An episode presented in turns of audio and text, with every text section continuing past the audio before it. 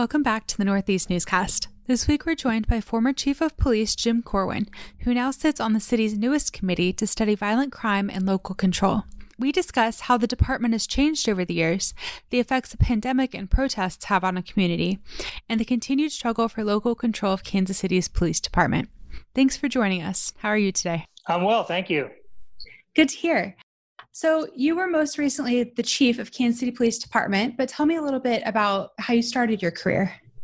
I started my career actually in 1977. Uh, it was my first job out of college. I went to work for the state of Missouri as a 21 year old Missouri State Liquor Control agent, uh, hoping to be a state trooper. That was my goal. Uh, went to St. Louis for, for about a year or so to work in St. Louis as, a, as an agent and my hope was to transfer into the highway patrol. But as fortunes would happen, I transferred back to Kansas City and started working with the vice unit, and uh, really enjoyed myself working with the vice unit in the Kansas City Police Department. Decided to make an application and got hired and uh, started the academy in 1979 and uh, my first job as a police officer was a patrol officer at the metro patrol division and uh, basically went through the ranks as a, as a police officer and touched all the bases and was fortunate enough to be at the right place at the right time and was appointed police chief in uh, 2004. Okay. Um, and how long did you serve in that role? I was the chief for seven years. Okay, great. Throughout your time on the force, how have you seen the department change? Uh, maybe you know since it since you began through since you left. Oh my, it has changed tremendously. I mean, when I came on in 1979, just for example, the technology is the police cars had uh, uh, basically two red lights and a siren. Uh, one knob turned the red lights on, one switch turned on the siren. You had a Motrac Motorola radio uh, and a shotgun that was upright in the in front of this in the front of the bench seat, and that was pretty much it. Your tools were a, a baton, a wooden baton. I think we they issued us a can of mace at the time, which really was a pain because all it did was spray yourself in the car. uh, but exactly, but that was that was kind of the beginning of the technology. The uh, uh, there was a computer system was very good but that was basically the dispatchers had that but nothing in the cars uh, everything was by hand um, so it was pretty. I mean, pretty primitive, but uh, seeing, talking to the people and the, and the guys that were leaving when I came on, that was pretty. We had uh, new tools by their standards. Uh, certainly, the cars didn't have any automatic windows, or some had air conditioning, some didn't have air conditioning. So it, it was it was it was kind of interesting to look back on it now. Uh, what the, what's in the cars now looks like a, a jet airplane. Uh, right. And and just for example, it's kind of a funny example. Probably I'm telling on myself. There was a photo shoot that we had on state line with the Kansas agencies and the Missouri agencies, and I can't remember what it was for, but we had all the police cars lined up on state line. And the photographer who was doing the photo shoot said, "Well, Chiefs, which could you turn the red lights on your police car, your respective police cars?" Uh, there was very few chiefs that, under, that could turn on the, the, the red lights on a police car, and that was kind of telling about how the technology had changed from the time. so it was kind of embarrassing, but it was really kind of a, a telling story about how technology has changed. Sure, sure. And I'm sure now, um, you know, they're going to start implementing body cams for all officers and things like that. Uh, that the technology has just advanced so much, um, even in the past couple years. Absolutely. I mean, I can remember when we didn't, you know, the, the whole cell phone thing. Uh, you know, pagers. Uh, back when I started, a, a pager was a was a basically a piece of plastic that that would go off in the middle of where, wherever you were, a, a, family meal or a movie, and it would just go make a big loud beep sound, sound and tell you to call the dispatcher. That was that was that that was our that was our paging system at the time. Yeah. Yeah. I remember when my parents had those and, you know, always the most inconvenient time. exactly. Um, so even with all this new technology we have, it seems like crime isn't really decreasing that much. And I heard you were chosen to serve on the mayor's committee against violent crime. Can you tell me a little bit about that? Yeah, it's uh, it's kind of exciting. Uh, the mayor asked me to, if I wouldn't mind chairing a committee, and the committee was made by resolution that actually Melissa Robinson had introduced, and it's uh, a study group, and the study group is tasked with looking at uh, uh, violent crime and uh, the, the local control of the police department issue and how that kind of works together. So we're going through it's it's, a, it's actually a study group, and we're having meetings about every other week. Um, virtually having basic Zoom meetings, but there are people coming downtown in person, and we're going through the the asking questions, probing questions about violent crime, the different agencies that are responsible for uh, social services, We'll be talking to people in the academic world, but we'll be talking about former uh, police commissioners. Uh, so it's it's really a, a, a, study, kind of a deep dive into uh, a study. And I'm not sure what we're going to come up with, but what we're finding is uh, I think we're having more questions and answers as we go through the process. It's very interesting. Sure. And who else is on this um, study group? Uh, Council Councilwoman Melissa Robinson uh, Councilwoman T- Teresa Loar, uh, Melissa Johnson, who's a former prosecutor, but now she's with a, a, a private law firm, and Jarrett Bustamante, who is uh, works with the Jackson County Prosecutor's Office. Okay, so it seems like a pretty wide variety of you know outlooks, opinions, things like that. That's good. Yes. Um, so Kansas City has had 106, I believe, homicides so far this year, and you know we're all hearing that that that's relatively high. Um, how would you compare that to the rate when you were on the force? I think the, the, my average. I think if you take the seven years I was on, I think the average comes out to 103 homicides a year. But that went down below the 100 mark and over the 100 mark. So we're we're up in the neighborhood of we had some homicides back in the mid 90s. Uh, we were touching 150 homicides uh, for a period of time in the mid 90s. Uh, so this is very unusual, but uh, what we're finding out uh, through the study group, it's just it's it's a very complex piece right now, and uh, a lot of these homicides, they're not. Some of them aren't linked. Uh, some of them are linked. Uh, you'll have anger management issues in a lot of these pieces, uh, but it's it's it's a complex issue that people are scratching their heads right now, and everybody's got an opinion, of course.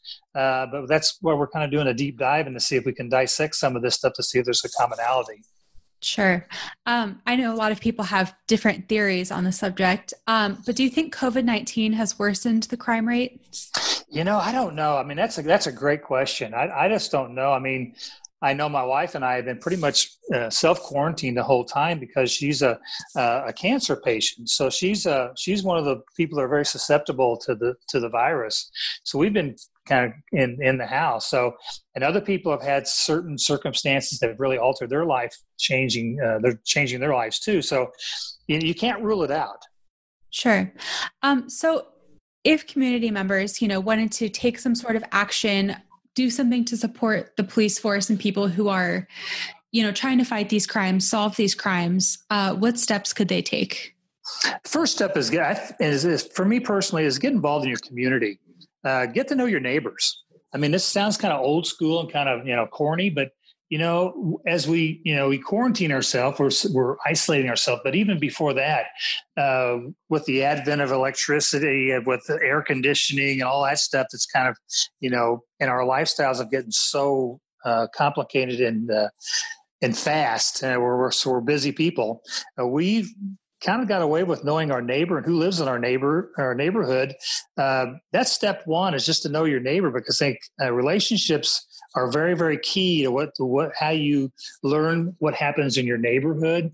Uh, you can be an advocate for each other. So that's I mean it's a it's a real like I say it's a kind of a corny thing to say, but those relationships within your community uh, with your neighbors are very very important and then from that you know be get involved get involved with your neighborhood associations getting getting involved with churches, schools, uh, civic organizations. All those things are going to help build community. And the more we know each other and the more we understand each other, uh, the better off we're going to be.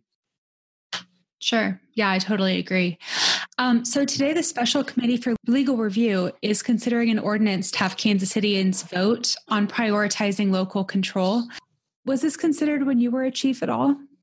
Oh, several times. It, it came up several times. I know five years ago, St. Louis, who was another uh, local control or a state controlled police department, uh, they went. It was actually a statewide referendum and voted, and they went back to uh, being local control, what I would call uh, local political control. Um, so, Kansas City, over the years, this has been discussed. It's been uh, talked about. Um, and we're going to talk about it again. And I think what uh, Mayor Quinton Lucas was thinking about is like, well, let's put it on the uh, put it on the ballot and see who's who's interested in talking about this because uh, I'm a little bit uh, what I could say I, I like the current system because it worked for me and we we had a lot of people involved uh, with the, with the neighborhoods. Our relationships were very very good. Uh, but I, the complaints I'm hearing now that the that some of the uh, neighborhood groups aren't or don't think they're being involved in the in the decision making. So I'm, I'm anxious to see what that looks like because the system I think is a very good system, but it can be worked on like any other systems that we, we can make we can improve it. Sure. And I believe the difference between, you know, Kansas City's control right now versus St. Louis's before they went back local is that we have a local board of police commissioners. Is that correct? That's correct. Yes. Um, so it seems like we have local control, you know, controls being had in the area. It's just not by the city government. What, what's well, it is actually is city government. That's the part that's very. Uh, it's it's a little complicated, a little confusing. But the more people understand how that governance work governance piece works, uh, those those four commissioners are from the different parts of the city uh, and the Senate, the Senate, uh, the senators representing the different parts of the city have, have always been the people that actually have, have brought a, a, name to surface to say this person would be a good commissioner, and then they have to be confirmed by the Senate. What's what's really interesting, I've kind of looked back into the history. The ninth senatorial ward or district uh, is normally represents the east side of the city.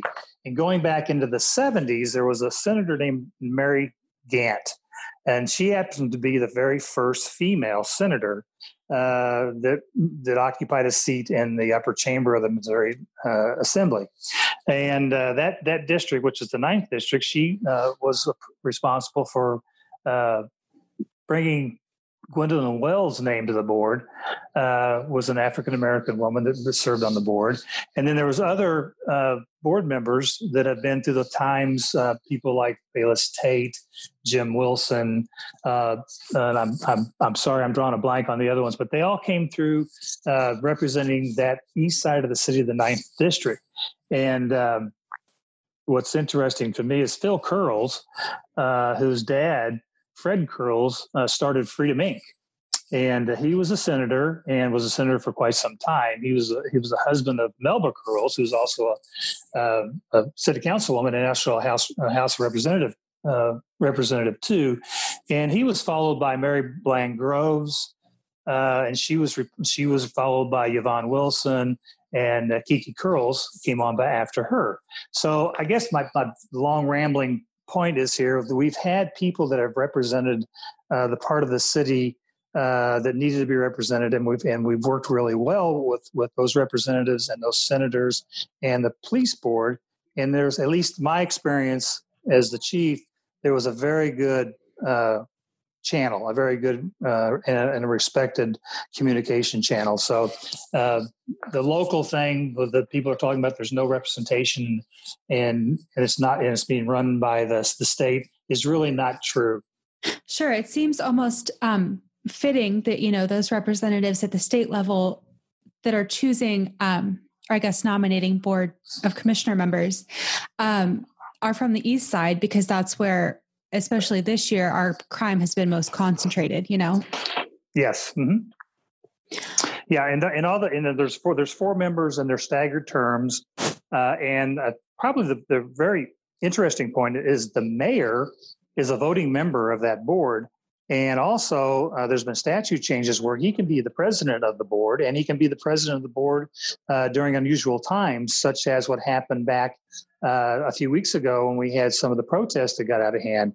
And I thought it was very interesting. The mayor was front and center uh, with the police chief, making a lot of a lot of different decisions, and called emergency meetings with the board. So the representation and how fast that moved and how nimble it was is a probably a positive about this governance system. Sure. Yeah, protests. Um, it seems like they've been going on for you know weeks and months now. Um, how does something like that affect the police force? You know, their morale and everything.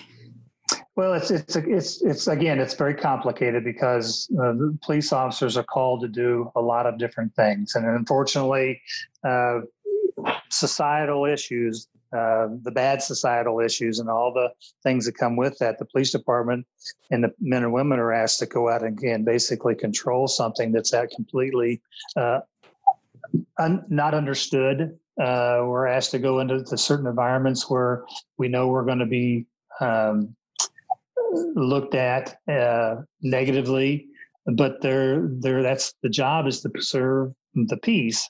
So unfortunately they would like to pick and choose their battles and then pick and choose when, when they need to show up but but that's not an option.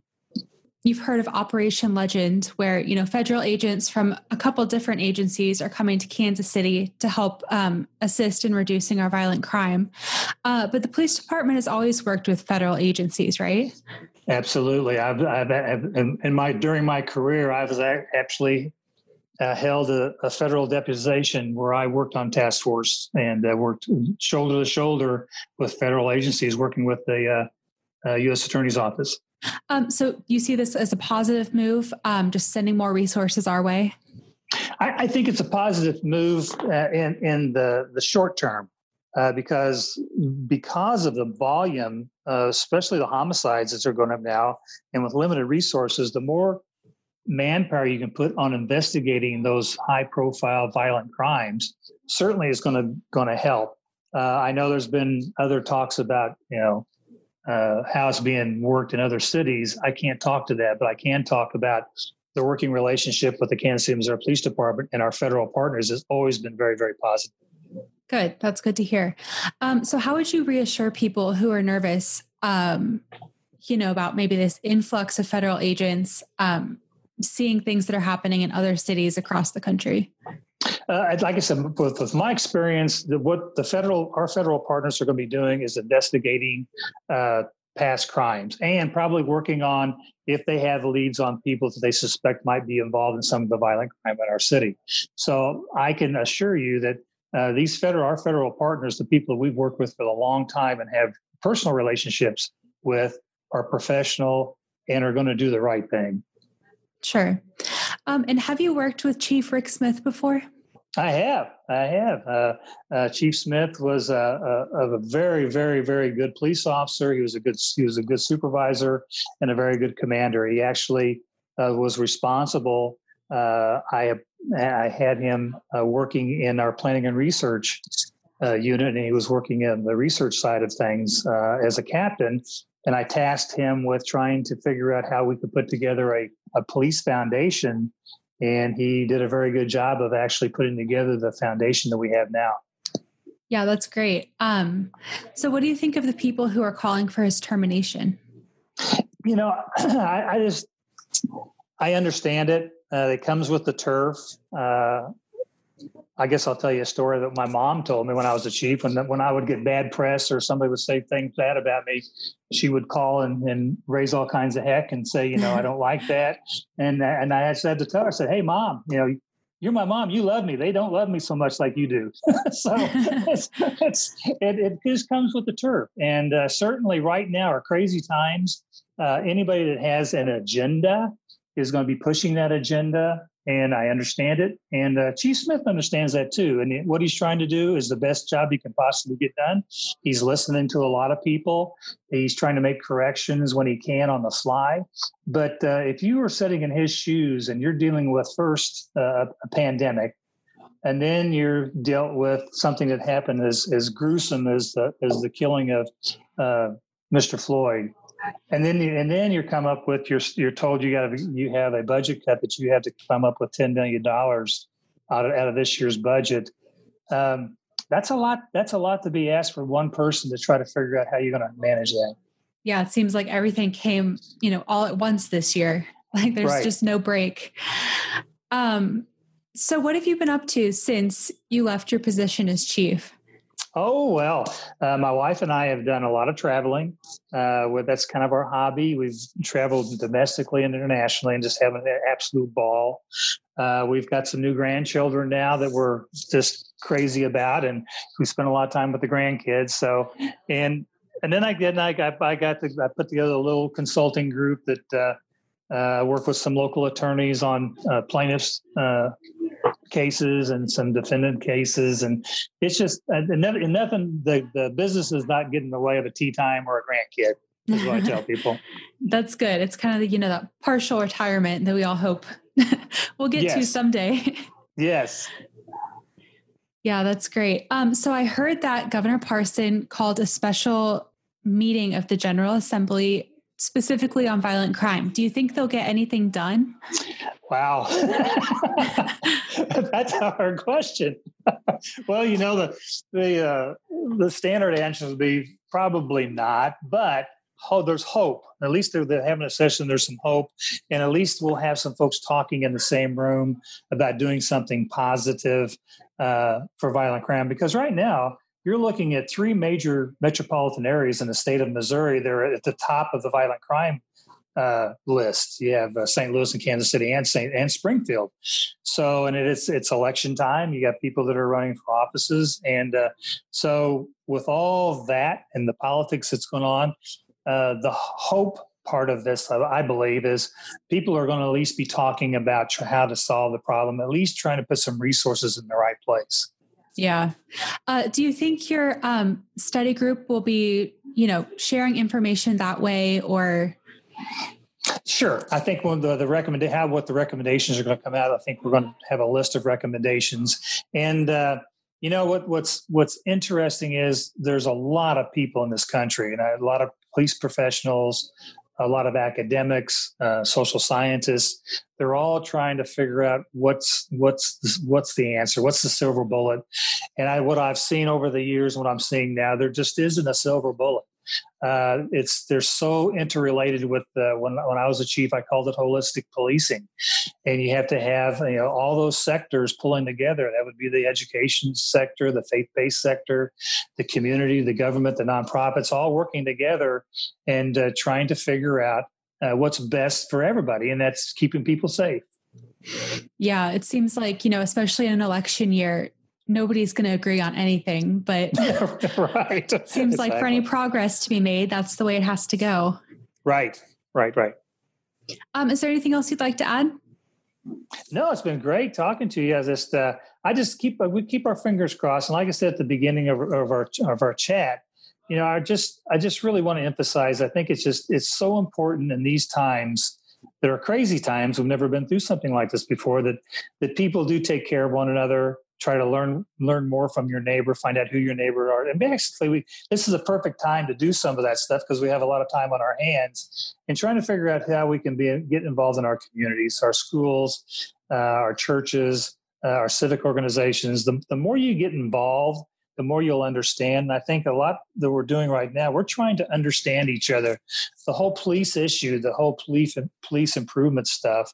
I think if we get to know our know each other better, we can understand uh, what who we are, where we come from, and we can really kind of build a very very good city uh, through community co- community cooperation and uh, this under, understanding, I think, is something that I think it, we all need to know because I hear a lot of things.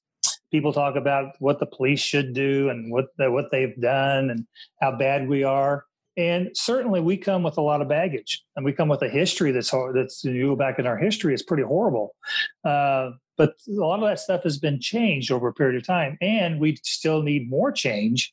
Uh, but we don't do positive changes unless we have a lot of input for the people we police, because it goes back to Sir Robert Peel, uh, who's the founding father of our community policing efforts. And it, he says that you know you can't police a community unless you know how they want to be policed, and that's that still rings true now.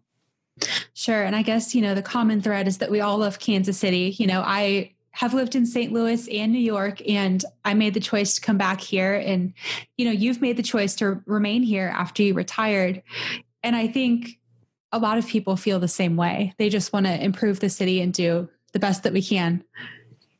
I agree totally. All right. Well, thank you so much for taking the time to speak with me today. Um, I really appreciate getting your insight on all of these very pertinent issues. It's been a pleasure, Abby. Thank you. Thanks for listening to this week's episode of the Northeast Newscast, a weekly podcast where we sit down with community members and leaders to gain perspective and dive deeper into local news. You can find our podcast archive at northeastnews.net. I'm Abby Hoover. Thanks for listening.